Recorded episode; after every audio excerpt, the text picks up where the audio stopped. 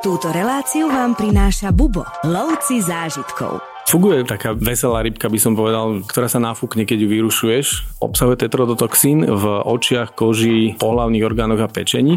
Kedy si bývali takí gurmáni, ktorí si dali tak špeciálne tú rybu očistiť, že to meso sa veľmi jemne kontaminovalo a hovorí sa, že vtedy je to dobré, keď ti brní jazyk z toho jedu.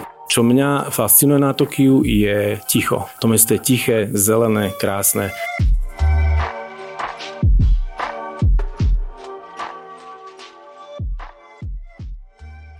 Japonská spoločnosť je vo všetkom iná ako naša. Nad mnohými vecami sa nám v Japonsku bude rozum zastavovať. Sebavedomý a tvrdo pracujúci národ s jedinečnou izolovanou kultúrou. Miesta, kde sa stretávajú ultramoderné veci s tisícročnými tradíciami a fungujú. Zoznámime sa s japonskou presnosťou, citom pre detail a zmyslom pre vkus. Krajina vychádzajúceho slnka známa posvetnou horou Fuji, gejšami nosiacimi kimoná, anime seriálmi či rozkvitnutými sakurami.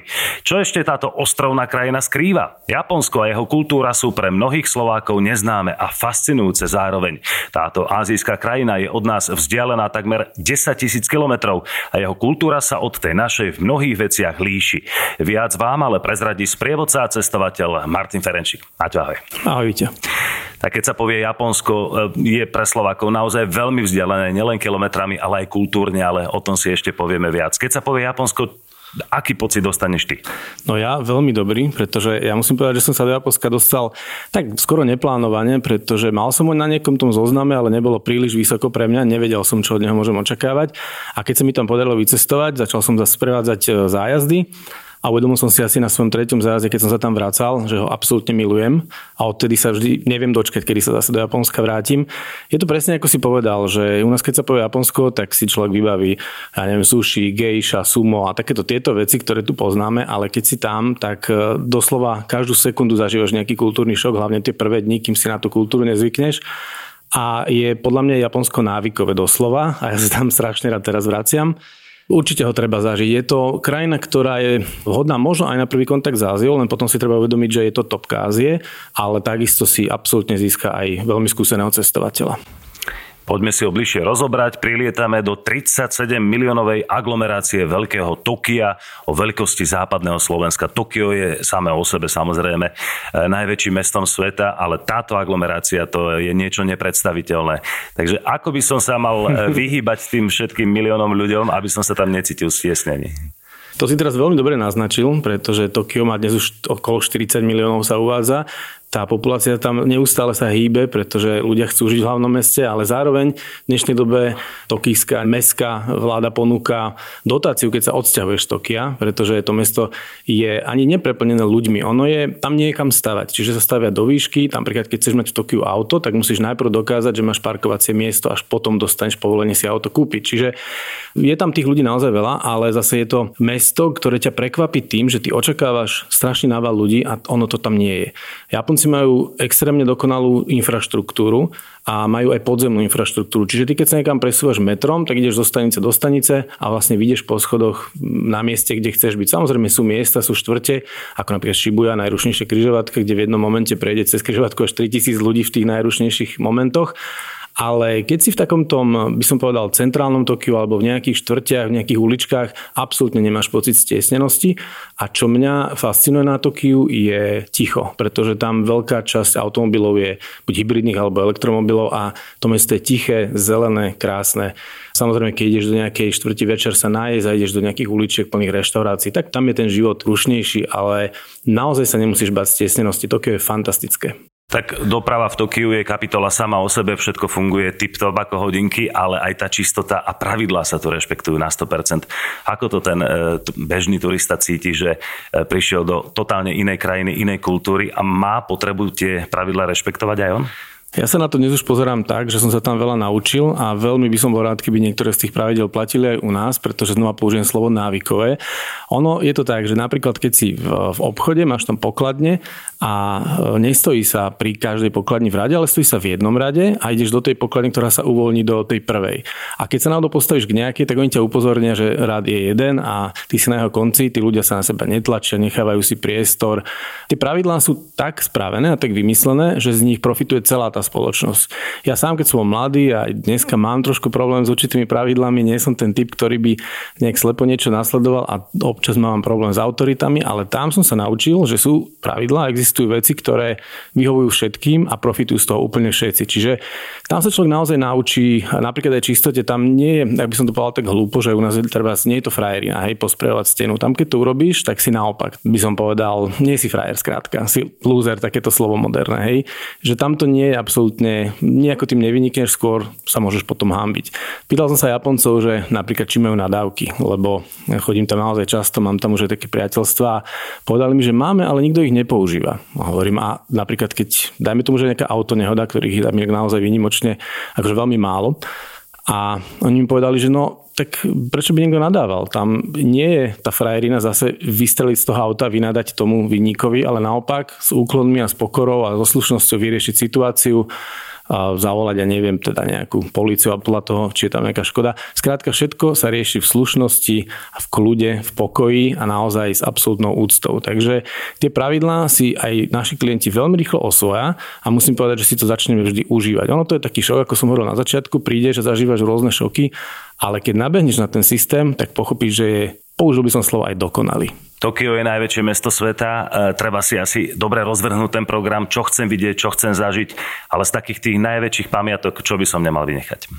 Tokiu by sa naozaj dalo byť týždne na to, aby si ho videl celé, ale ak by niekto chcel si urobiť naozaj taký prierez a my máme napríklad ten program postavený na jeden intenzívny deň, kedy vidíme v podstate to najdôležitejšie, tak e, asi by som nevynechal najstarší chrám v Tokiu, ktorý sa volá Senzoji, buddhistický chrám.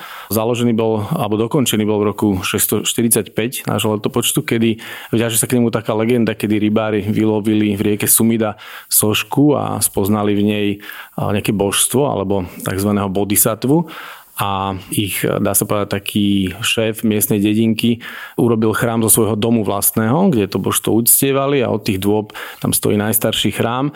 Oplatí sa tam ísť aj preto, že e, nedaleko odtiaľ je napríklad Skytree, čiže najvyššia väža Tokia alebo vôbec Japonska. Je tam obrovská suvenírová alej, kde si človek kúpi rôzne predmety, takže okolo tohto chrámu je tam pekná pagoda napríklad. Určite tam by som, keby som sa venoval histórii, začal, ale možno, že históriu by som si nechal na Kyoto alebo na iné časti Japonska a v tom Tokiu by som sa možno povenoval skôr moderným veciam, či už je to štvrť Akihabara, alebo ešte ak by som chcel niečo staršie zažiť, tak by som sa vybral do štvrte Tsukiji, kde kedysi bol legendárny rybí trh, a císarské záhrady napríklad sú veľmi pekná záležitosť, ale Tokio má aj mnoho parkov a mnoho moderných záležitostí, takže tam naozaj sa dá byť veľmi dlho. Ale pokiaľ by som sa chcel tú, tú históriu zaujímať, tak asi najstarší chrám Senzoji. Poďme k cenám, či je to stráviteľné pre slovenských cestovateľov, lebo Japonsko má trošku takú nálepku, že to je drahá krajina, že treba sa naozaj pripraviť. Aj tie letenky zase nie sú úplne lacné, takže e, povedzme si také nejaké bežné ceny, hej, že pohár piva napríklad alebo podobne. No presne dobre si začal, pretože práve to pivo napríklad niekedy vie byť rovnako drahé ako obed. Ty si dáš obed za, vymyslím si, 8 eur a za štvordecové pivo necháš ďalších 7. Takže áno, alkohol je tam drahší. Takže a... treba sa vzdať obedu, hej. presne tak, presne tak. Netreba sa vzdať obedu, lebo tá gastronomia je podľa mňa fantastická, ale napríklad, neviem, či vieš, ale e, Japonci vlastnia aj najznámejšiu českú značku pivnú, neviem, či môžeme spomínať, ale aj moju obľúbenú, tak ich vlastní pivovar Asahi, ktorý je japonský, vedia variť pivo Japonci, ale teda hovorím, je drahšie. Ono, náješ sa tam aj, by som povedal, za takú sumu ako u nás, a samozrejme aj lacnejšie, aj drahšie. Japonská gastronomia je špičková a je fantastická v tom, že tie jedlá nielen výborne chutia, ale aj veľakrát dobre vyzerajú. A čiže ono to je také spojené umenie, vizuálne a gastronomické, proste chute všetky vnemy, aj ten optický a aj toto samozrejme niečo stojí. Čiže keď ideš do lepšej reštaurácie, áno, zaplatíš viac, existujú gurmánske špeciality, ktoré stoja stovky eur, ale napríklad ja milujem absolútne jednu záležitosť, ktorá je absolútne lacná. To je prvé, čo spravím, keď priletím, tak si na letisku kúpim tzv. onigiri, to je taká rýžová hrúdka v trojuholníkovom tvare a je špeciálne zabalená, pretože sa plní rôznymi príchuťami, mám najradšej lososovú a je zabalená v riase. Aby tá riasa sa nedotýkala tej ryže a nenavlhla, tak je to špeciálne zabalené a ty to musíš špeciálne aj rozbaliť. Máš na to tri také ťahy, je to označené 1, 2, 3. Najprv odlepíš taký pásik v strede čím sa ti oddelia tie vrstvy a stiahneš z toho tie rohy tej folie, tá riasa sa ti nalepí na tú rýžu a ješ to ako taký sendvič, ale je to vlastne taký rýžový sendvič v riase, čiže také suši do ruky by som to nazval a to stojí okolo eura. A takéto si dáš dve a si celkom najedený. Čiže dá sa tam prestorovať aj lacno, ale keď ideš do lepšej reštaurácie, napríklad ja milujem gyozu, čo aj už aj u nás je celkom populárna vec, alebo nejaké rameny, ramen si tam dáš okolo 6, 7, aj 12 eur samozrejme, podľa toho, do aké reštaurácie ideš, ale Napríklad by som povedal, že nejaké Norsko alebo Škandinávia alebo aj Švajčiarsko takéto krajiny sú oveľa drahšie. Čiže v tom Japonsku dá sa. Dá sa tam celkom Nepovedal by som, že je to oproti Ázii je to drahšia krajina ako východná Ázia, ale nezrujnuje ťa to. Tak keď sme pri tomto gastrookienku, a samozrejme pri rybách musíme ostať, pretože Japonci sú vo svetovom meritku určite jednotkou, ale je tam veľmi jedna zaujímavá ryba, ktorá sa volá fugu. Je prudko jedovatá a preto treba dávať veľký pozor, ako ju človek pripraví aj zje. Je to tak. Fugu je taká veselá rybka, by som povedal, vieme ju tam aj vidieť v rôznych vodách. A ona je, to je taká ryba, ktorá sa nafúkne, keď ju vyrušuješ Napríklad delfíny ju používajú na hru, že ona, ak sa nafúkne, tak ju tak v úvodzovkách používajú ako loptu a tým, že ona vylúčuje ten tetrodotoxín, ktorý obsahuje, tak ich to jemne tak e, dráždi, ako sa cítia taký v úvodzovkách nafetovaný jemne, takže to je pre nich taká, taká hravá ryba. No ale ona, presne ako som povedal, obsahuje ten tetrodotoxín v očiach, koži, pohlavných orgánoch a pečení a presne, ak si povedal, sú špeciálne školení majstri, 3 roky sa to zhruba učia, ktorí tú rybu dokážu upraviť tak, že ju vlastne zlečú z kože a vypitvajú bez toho, aby kontaminovali to meso. No a jesť som ju už jedol. Povedal by som, že je za tým možno viac taká tá, ten adrenalín toho strachu, ako nejaká gurmánska špecialita. Nie je zlá, väčšinou sa jedáva ako sashimi, čiže ako surové meso, ale povedal by som, že radšej by som si dal niečo iné v reštaurácii, ale za ten zážitok to stojí a kedy si bývali takí gurmáni, ktorí si dali tak špeciálne tú rybu očistiť, že to meso sa veľmi jemne kontaminovalo a hovorí sa, že vtedy je to dobré, keď ti brní jazyk z toho jedu jemne. Inak ten jed ti paralizuje všetko všetky svaly, takže ty vlastne nevieš dýchať a umieraš pri plnom vedomí a je to dosť nepríjemná smrť, kedy si bola v percentách a dneska už sú to promile ľudí. Mm. Ale ešte poviem takú jednu zaujímavosť, že vedci zistili, že ten tetrodotoxín sa tvorí vo vode, keď tam obsahuje voda nejakú baktériu. A oni tie e, fúgu dneska už chovajú v umelých nádržiach, kde tá baktéria nie je, takže tie ryby vyrastú už bez tohto jedu. Čiže dneska si vieš dať fugu absolútne bezpečne, bez toho, aby si sa musel báť. No ale ten adrenalín je za tým asi najväčší zážitok. Určite vyskúšajte. Presúvame sa do Kamakuri, bývalého hlavného mesta Japonska, kde sa začala písať história šogúnov a samurajov. Navštíve aj prvú šintoistickú svetinu Hachimamangu a tak ďalej a tak ďalej. Ale Martin, povedz nám napríklad o tomto mestečku, e, čo sa tam dá vidieť a zažiť. V Kamakure si prvý šogun zvolil to miesto pre svoj šoguna nie náhodou, pretože e, je veľmi pekne položené v takom, je také pobrežné mesto obkolesené horami, no a vlastne poskytoval mu dokonalé bezpečie, takže Minamoto no Yoritomo, ktorý bol teda z klanu Minamoto, si toto miesto vybral preto, aby bol dobre chránený, aby sa tam nedalo dostať e, kedysi, teda v 12. storočí, keď toto mesto zakladal, musel by si sa tam predierať, e, loziť po horách, predierať sa hustými lesmi lesmi, alebo prísť od oceánu, čo bolo vlastne všetko veľmi dobre chránené. Dneska už tam samozrejme vedú cesty, No a je to mestečko historické, je tam napríklad e, veľmi príjemné miesto pre aj buddhistov, ale nie len, kde stojí veľká e, socha budhu, ktorá je z bronzu, kedysi pred ňou, kým nebola zničená, stala tam drevená socha budhu, dokonca obkolesená chrámom, ale e, keďže Japonsko je všeobecne náchylné trošku na pamiatky, je to krajina vulkánov a samozrejme tajfúnov a častých požiarov a tak, tak mnohé pamiatky boli často ničené a tento chrám bol niekoľkokrát zničený zničený, až si Japonci povedali, že asi to tu tie naše božstva nechcú ten chrám a nechali túto sochu na otvorenom priestranstve. Dokonca socha je dutá, dajbucu ju volajú a dá sa do nej aj vojsť, takže sa môžeš pozrieť aj donútra do budhu. Čiže toto si tam chodíme pozrieť a presne ako si povedal, približujem sa na trošku históriu šogunov. Šoguni boli takí tí generáli, ktorí e, velili armáde samurajov, takže tam presne si rozprávame o tejto, o tejto histórii, kde to celé začalo. Japonsko ale nie sú len rôzne technické a krásne prírodné pamiatky, ale samozrejme neskutočné národné parky. Napríklad jeden z nich sa volá Hakone a je preslávený svojou krásnou prírodnou scenériou. Plaviť sa tam dá loďkou po pokojnom vulkanickom jazere Aši a keď máme šťastie, tak vidno aj posvetnú horu Fuji, ktorá je odtiaľ vzdialená 40 km. Tak poďme trošku do tej japonskej prírody, to ma veľmi zaujíma. Japonská príroda je úžasná. Veľa ľudí sa pýta, kedy vycestovať do Japonska, pretože by chceli zažiť tú jarnú, sviežu prírodu, ale ja veľakrát hovorím práve, že aj jeseň je veľmi fajn, pretože je krásna, farebná a tam tie farby tej prírody takisto veľmi pekne vyniknú a platí to aj o Národnom parku Hakone. Hakone je zároveň aj sopka, ktorá zhruba pred 3000 rokmi vytvorila to vulkanické jazero Aši, ktoré si spomínal. My sa tam dostaneme autobusom dneska už, pretože Japonci sú na turistov veľmi dobre pripravení, všade majú parkoviska a všetky služby, infraštruktúra je totálne e, dokonalá, by som až povedal.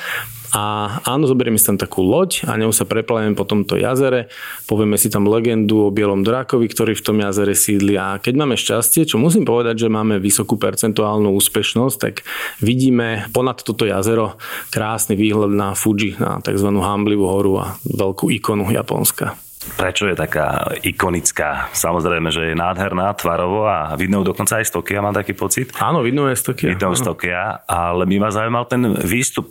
Je to trekové alebo je to horolezecké? Koľko trvá?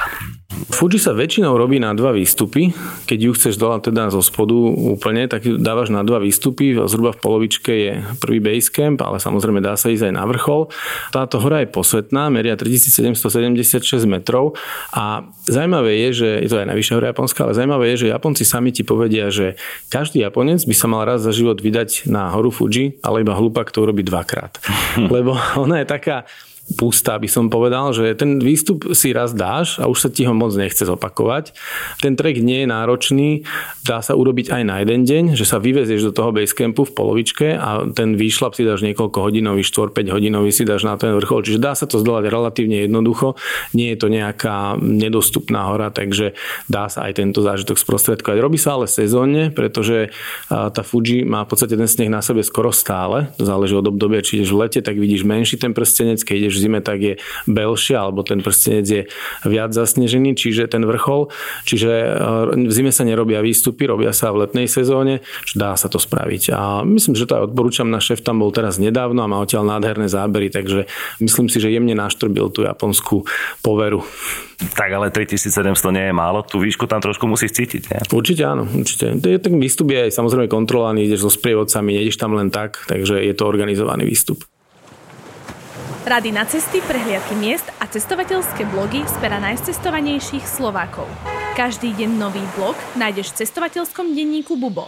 Klikni na bubo.sk lomeno blog. Ideme sa pozrieť na celodenný výlet do mestečka, ktoré sa volá Niko. Japonci hovoria, že nehovorme o kráse, kým sme nevideli Niko. Prečo je to tak? Je to tak preto, že je to najkrajší buddhistický komplex vôbec v Japonsku. Myslím si, že toto tvrdenie platí, dokonca v tom komplexe je taká brána, volajú slnečná brána Yomeimon, ktorú Japonci, oni majú veľmi radi štatistiky a veľmi radi hlasujú a tvoria rebríčky a táto brána je považovaná za najkrajšiu vôbec architektonickú ako pamiatku v Japonsku a je to tak, to jednoducho platí. Ty keď sa k tej bráne postavíš, ty tam môžeš stať hodinu a sleduješ všetky tie detaily, ono to je vyrezávané, čiže to rezbárske umenie je tam absolútne úžasné a ty stále nachádzaš nové a nové a nové detaily a nevieš sa toho nabažiť. A to hovoríme iba o jednej bráne, pričom ten komplex Niko Toshogu je e, relatívne veľký a je posadený v krásnej prírode na takom kopci, takže dá sa aj výjsť do mauzolea jedného zo zjednotiteľov Japonska alebo jedného, ktoré sa považuje za jedného z zjednotiteľov Tokugawa Ieyasu, to bol veľký generál a dá sa povedať, že dokončil zjednotenie Japonska a on sa tam vlastne chcel aj nechať pochovať a on dal tento komplex aj postaviť. Takže ja si myslím, že to platí. Je to naozaj úchvatný komplex, obsahuje niekoľko budov, z ktorých by som povedal, že možno taká najzaujímavejšia, aspoň teda pre mňa, je pavilon škriekajúceho draka. Čiže keď sa tam niekto vyberie, určite odporúčam nevynechať túto miestnosť. Princíp je v tom, že je špeciálne akusticky spravená. Otázka je, či to bol zámer, alebo či sa im to podarilo náhodou, ale jedného dňa niekto zistil, že keď na určitom mieste v tej miestnosti udrieš o seba, alebo teda vydáš nejaký zvuk, ale oni to prezentujú tak, že udrú o seba také dva drevené kolíky z tvrdého dreva, a keď to urobíš na jednom konkrétnom mieste, tak sa ten zvuk začne ozývať medzi tými stenami a ty sa pri tomto zvuku pozeráš na plafón, kde je nádherná malba draka a vlastne tebe to evokuje, ako by ten drak na teba škriekal. Takže výborný zážitok, chodí sa tam v takých turnusoch, nesmieš tam fotiť, musíš sa vyzuť. Japonci si to extrémne cenia a vážia, sú na to pyšní, takže si tam chvíľku postojíš, keď zoberú tvoj turnus donútra, tak si to vlastne užiješ tú ozvenu a vám ukáže, keď buchne inde, keď buchne na tom konkrétnom mieste, vidíš ten rozdiel. Krásny zážitok naozaj a pochopíš, prečo sa to volá pavilon škriekajúceho draka. No a samozrejme dá sa urobiť ten výstup k tej hrobke Tokugawa sú sú tam 400-ročné cédre v okolí tohto komplexu, čiže ja si myslím, že toto tvrdenie platí. Toniko, rozhodne treba ísť. Poďme sa ale presunúť Shinkansenom trošku na juh do Hirošimy, kde si pripomenieme najväčšiu tragédiu 20. storočia, aspoň čo sa týka Japonska samotného, ale ešte zostaneme pri tomto vlaku. 800 km prejdeme za 3,5 hodiny. Aký je toto zážitok? Som rád, že si ostal pri vlaku, lebo treba pri ňom ešte chvíľku ostať. Spomínali sme japonskú infraštruktúru, je absolútne dokonalá, funguje na sekundy a platí to aj o Shinkansene. V preklade táto sieť by sa dala nazvať ako chrbticou, ale volajú aj bullet train, čiže ako keby gulka vystrelená zo zbrane. Je to fantastický zážitok. Ty vôbec netušíš, že ideš skoro 300 km rýchlosťou, máš veľmi pohodlné veľké sedadlo, a moc si nestineš tie výhľady, pokiaľ sa teda nepresúvaš nejakou otvorenou krajinou, tak je to také rýchlo, že keď sa tie vlaky dva míňajú, tak to je pár sekúnd, to proste naozaj fičí. Ale je to vlak, kde sa cítiš ako v lietadle a, a tú rýchlosť vnútri nepociťuješ. Je to veľmi dobrý a obľúbený druh dopravy a hovorí sa, že tieto vlaky, celá tá sieť vlakov, dneska už spája tri ostrovy, Kyushu, Honshu a Hokkaido, tak hovorí sa, že celá táto sieť má ročne meškanie menej ako dve minúty, alebo teda naozaj sú to, ráta sa to v sekundách. Veľmi zaujímavé na týchto vlakoch je, že sa neotáčajú, ale otáčajú sa v nich sedačky napríklad a je o tom kopec videí, dá sa to užiť si aj teda, kto by nevycestoval do Japonska, ale pozrieť si napríklad, ako ich upratujú. Oni na to majú 7 minút na to, aby nabehli a celý ho upratali, pootačali sedačky a pripravili ho na ďalšiu jazdu a Japonci sú v tomto dokonali, takže vlaky Shinkansen stojí určite za to. Poďme teraz e, do toho smutnejšieho príbehu. E, v roku 1945, samozrejme na konci druhej svetovej vojny, vybuchli dve atomové bomby na území Japonska v Hirošime a v Nagasaki. Dopadlo to katastrofálne, ale je to určite zážitok, ktorý, ktorý si treba dopriať aj z takého hľadiska, aby sme videli, že čo všetko takáto atomová bomba dokáže spôsobiť. Takže aký, aký, aký je tam feeling v tej Hirošime? Čo tam cítite?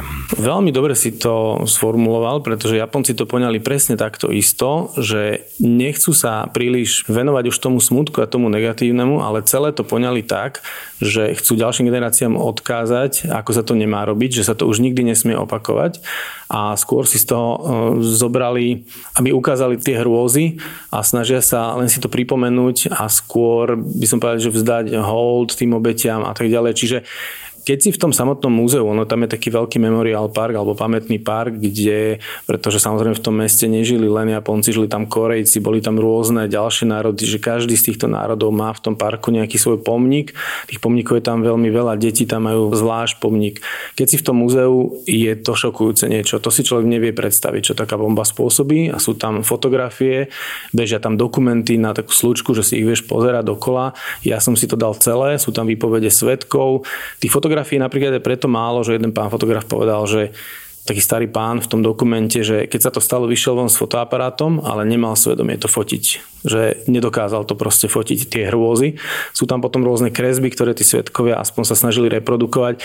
Takže treba to vidieť a netreba sa v tom smutku príliš máčať, by som povedal, ale naopak to mesto stalo z popola. Dneska je nádherné, pokojné, dynamické, veľmi príjemné reštaurácie, príjemná atmosféra. Takže Japonci to poňali tak, že toto sa už nesmie opakovať a skôr nazvali to parkom mieru. Že nehovoria o vojne, hovoria o miery a o tom opaku práve pekný odkaz v Hirošime. Opäť sa presúvame Shinkansenom do najkrajšieho mesta krajiny Kyoto, sídlo cisára od roku 794 do 1868 je kultúrnym aj náboženským centrom krajiny. Takže keď Tokio je najmodernejšie a najväčšie, tak Kyoto je určite takéto duchovné centrum krajiny. Kyoto, ja hovorím, že je najjaponskejšie japonské mesto. Ťažko povedať, či najkrajšie. Určite tá stará štvrť Gion je, by som povedal, asi najkrajšia a hlavne hlavne najjaponskejšia. Určite si mnohí všimli, že Kyoto a Tokio sú rovnaké slabiky. Nie je to náhoda, pretože Kyoto znamená v takom naozaj voľnom preklade, pretože tá japončina je trošku komplexnejší jazyk, alebo teda nie je taký, ťažko to vysvetliť po slovensky, ale znamená hlavné mesto a Tokio znamená východné hlavné mesto. Čiže sú to tie isté dve slabiky, len keď sa presťahovalo z Kyoto do Tokio, tedy sa volalo Edo a premenovalo sa teda na východné hlavné mesto. Čiže znamená to v princípe to isté. V Kyote sa formovala e, japonská kultúra, formovali sa mnohé tradície, či to ikebana, mnohé napríklad bojové umenia, kejše tam dodneska sídlia, čiže strašne veľa japonských tradícií, či už kultúrnych alebo umeleckých sa kreovalo alebo tvorilo práve v Kyote a dodneska tam majú obrovskú tradíciu, obrovskú históriu. Ja napríklad vždy hovorím, že ak si chcete z Japonska priniesť suveníry, tak si to odložte na Kyoto. Kto plánuje návštevu, že mu vychádza treba iba Tokio, vôbec netreba váhať nad tým zobrať si Shinkansen, ktorý si sám hovoril, ako rýchlo ide a to sme išli do Hirošimy 4 hodiny, do Kyoto ideš 2. Za 2 hodiny, keď ráno si pristaneš, tak si v dobrom čase v Kyote, pobeháš si ho, popozeráš si ho, pozrieš si tam pamiatky a večer vieš spať zase naspäť v Tokiu, či dá sa to, ale samozrejme, aby som v Kyote aj prespal. Je to jednoducho centrum kultúry a umenia v Japonsku, určite ho treba vidieť. Dajme ešte slovko o Osake, ktoré je obchodným centrom Japonska, kde sa ľudia e, na ulici zdravia. Koľko si dnes zarobil? Osaka je samozrejme ďalšie obrovské mesto v rámci celej krajiny a je to také biznis centrum, alebo je tam niečo také zaujímavé na pozretie? Je, napríklad Osacký hrad je veľmi pekný a takisto historicky veľmi významný z historického hľadiska, takže tam sa tiež chodíme pozrieť. Bohužiaľ dneska je to už replika, samozrejme mnohé tie hrady, ako som spomínal, boli zničené, pretože vtedy boli z dreva a kameňa, dneska už sú v nich výťahy a sú to repliky, ale, ale veľmi pekne dodržaná tá architektúra a sem patrí aj Osadský hrad, patrí medzi najkrajšie. A Osaka je, by som povedal, ešte možno trošku pokojnejšia v takých tých odlahlejších štvrťach ako Tokio. Ja mám Osaku osobne veľmi rád a čo je odtiaľ to podľa mňa super, je, že za 30 minút si rýchlo vlakom, nie Shinkansenom, ale tým klasickým vlakom čo vyzerá skôr ako metro, ide nad zemou, si v Kobe. A v Kobe si môžeš dať Kobe steak, čo je ten legendárny japonský steak z hovedzieho mesa Wagyu. Takže aj tento zážitok sa tu dá uloviť. No ale samotná Osaka je veľmi príjemné mesto, napríklad štvrť do Tombory, kde tečie kanál, vieš tam previesť na loďke, vieš tam ochutnať všelijaké gurmanské špeciality, napríklad takojaky, to sú také guľôčky plnené chobotnicou a, a mnohé ďalšie. Je tam veľmi stará štveť Shinsekai, kde e, chodívame si pozrieť, ako kedysi vyzerala Osaka. To sa kedysi volalo, že nový svet. Dneska už sa na to pozeráme ako to je zamrznuté zo 60 rokov. A, ale teda Osaka nie je iba o biznise a o moderne, ale dá sa tam nájsť aj, aj kus histórie. Ja mám Osaku veľmi rád, my tam končíme náš zájazd a väčšinou, keď mám medzi zájazdami nejaké voľno, tak to veľmi rád strávim v Osake práve. Spomenuli sme krásne veľké mesta, trošku sme sa dotkli prírody, ale ešte sme sa málo bavili o Japoncoch ako o ľuďoch. A my, keď tuto vidíme v Európe alebo v Bratislave, dajme tomu, tak na mňa pôsobia niekedy ako z úplne iného sveta. Takže akí sú v skutočnosti Japonci? U nás všeobecne Aziatov si nevieme moc zaradiť, aké sú krajiny, ale Japonci sú podľa mňa veľmi špecifickí a dá, viem ich už rozoznať, dá sa to. Uh, sú extrémne slušní, extrémne pokojní a nechávajú si priestor. Čiže keď vidíš skupinu, ktorá je veľmi pekne oblečená, dbajú, veľmi dbajú na čistotu, ja si spomínal čistotu ulic, ale oni dbajú aj na čistotu osobnú, vychádza to z ich náboženstva, šintoizmu takže osobná hygiena, osobná čistota, pekne upravený, chodia disciplinovaní, tam je disciplína proste a je tam extrémna slušnosť. Japonci sú možno takí nie úplne preniknutelní, tie charaktery, ale keď už nadviažeš vzťah, trvá to dlhšie ako u nás, treba v našich končinách, ale keď s Japoncom nadviažeš vzťah, tak je naozaj úprimný a naozaj krásny. Oni si ťa nepustia až tak telu, napríklad oni hovorí sa, že si nepodávajú ruky, tam keď podáš ruku Japoncovi, tak Japonec, ktorý nikdy necestoval alebo neprišiel do styku s veľa cudzincami, tak je skôr šokovaný a tú ruku ti nepodá naspäť. Oni používajú úklon. Čím hlbšie sa ukloníš, tým úctivejšie sa zdravíš. Ale nielen zdravíš, aj ďakuješ. A vychádza to zo starej tradície, kedy si vlastne ukazoval oponentovi svoj najzraniteľnejší bod, a teda vrch hlavy. No a čím hlbšie sa ukloníš, tým úctivejšie vzdávaš, či už teda ten pozdrav alebo, to, alebo tú vďaku. Čiže extrémna slušnosť, e, naozaj pokoj, Japonci sú nehluční, v metre sa tam nerozpráva. Ty v metre sedíš asi ticho, v metre je absolútne ticho, počuješ iba to odvalovanie kolies. Čiže e, nekričí sa tam, netlačia sa na uliciach, nefajčí sa na uliciach napríklad. Čiže tá kultúra a, a tí ľudia sú naozaj veľmi jedineční. Ale ja som tam veľmi rád. Tak toto je veľká inšpirácia, možno, že by sme si niektoré veci ako slušnosť mohli, mohli zobrať aj k nám na Slovensko. Určite, určite súhlasím. Je z čoho sa učiť. Martin, ďakujem ti veľmi pekne za toto príjemné rozprávanie o Japonsku a šťastnú cestu. Ďakujem ti, všetko dobré. Počúvali ste reláciu Uchom po mape.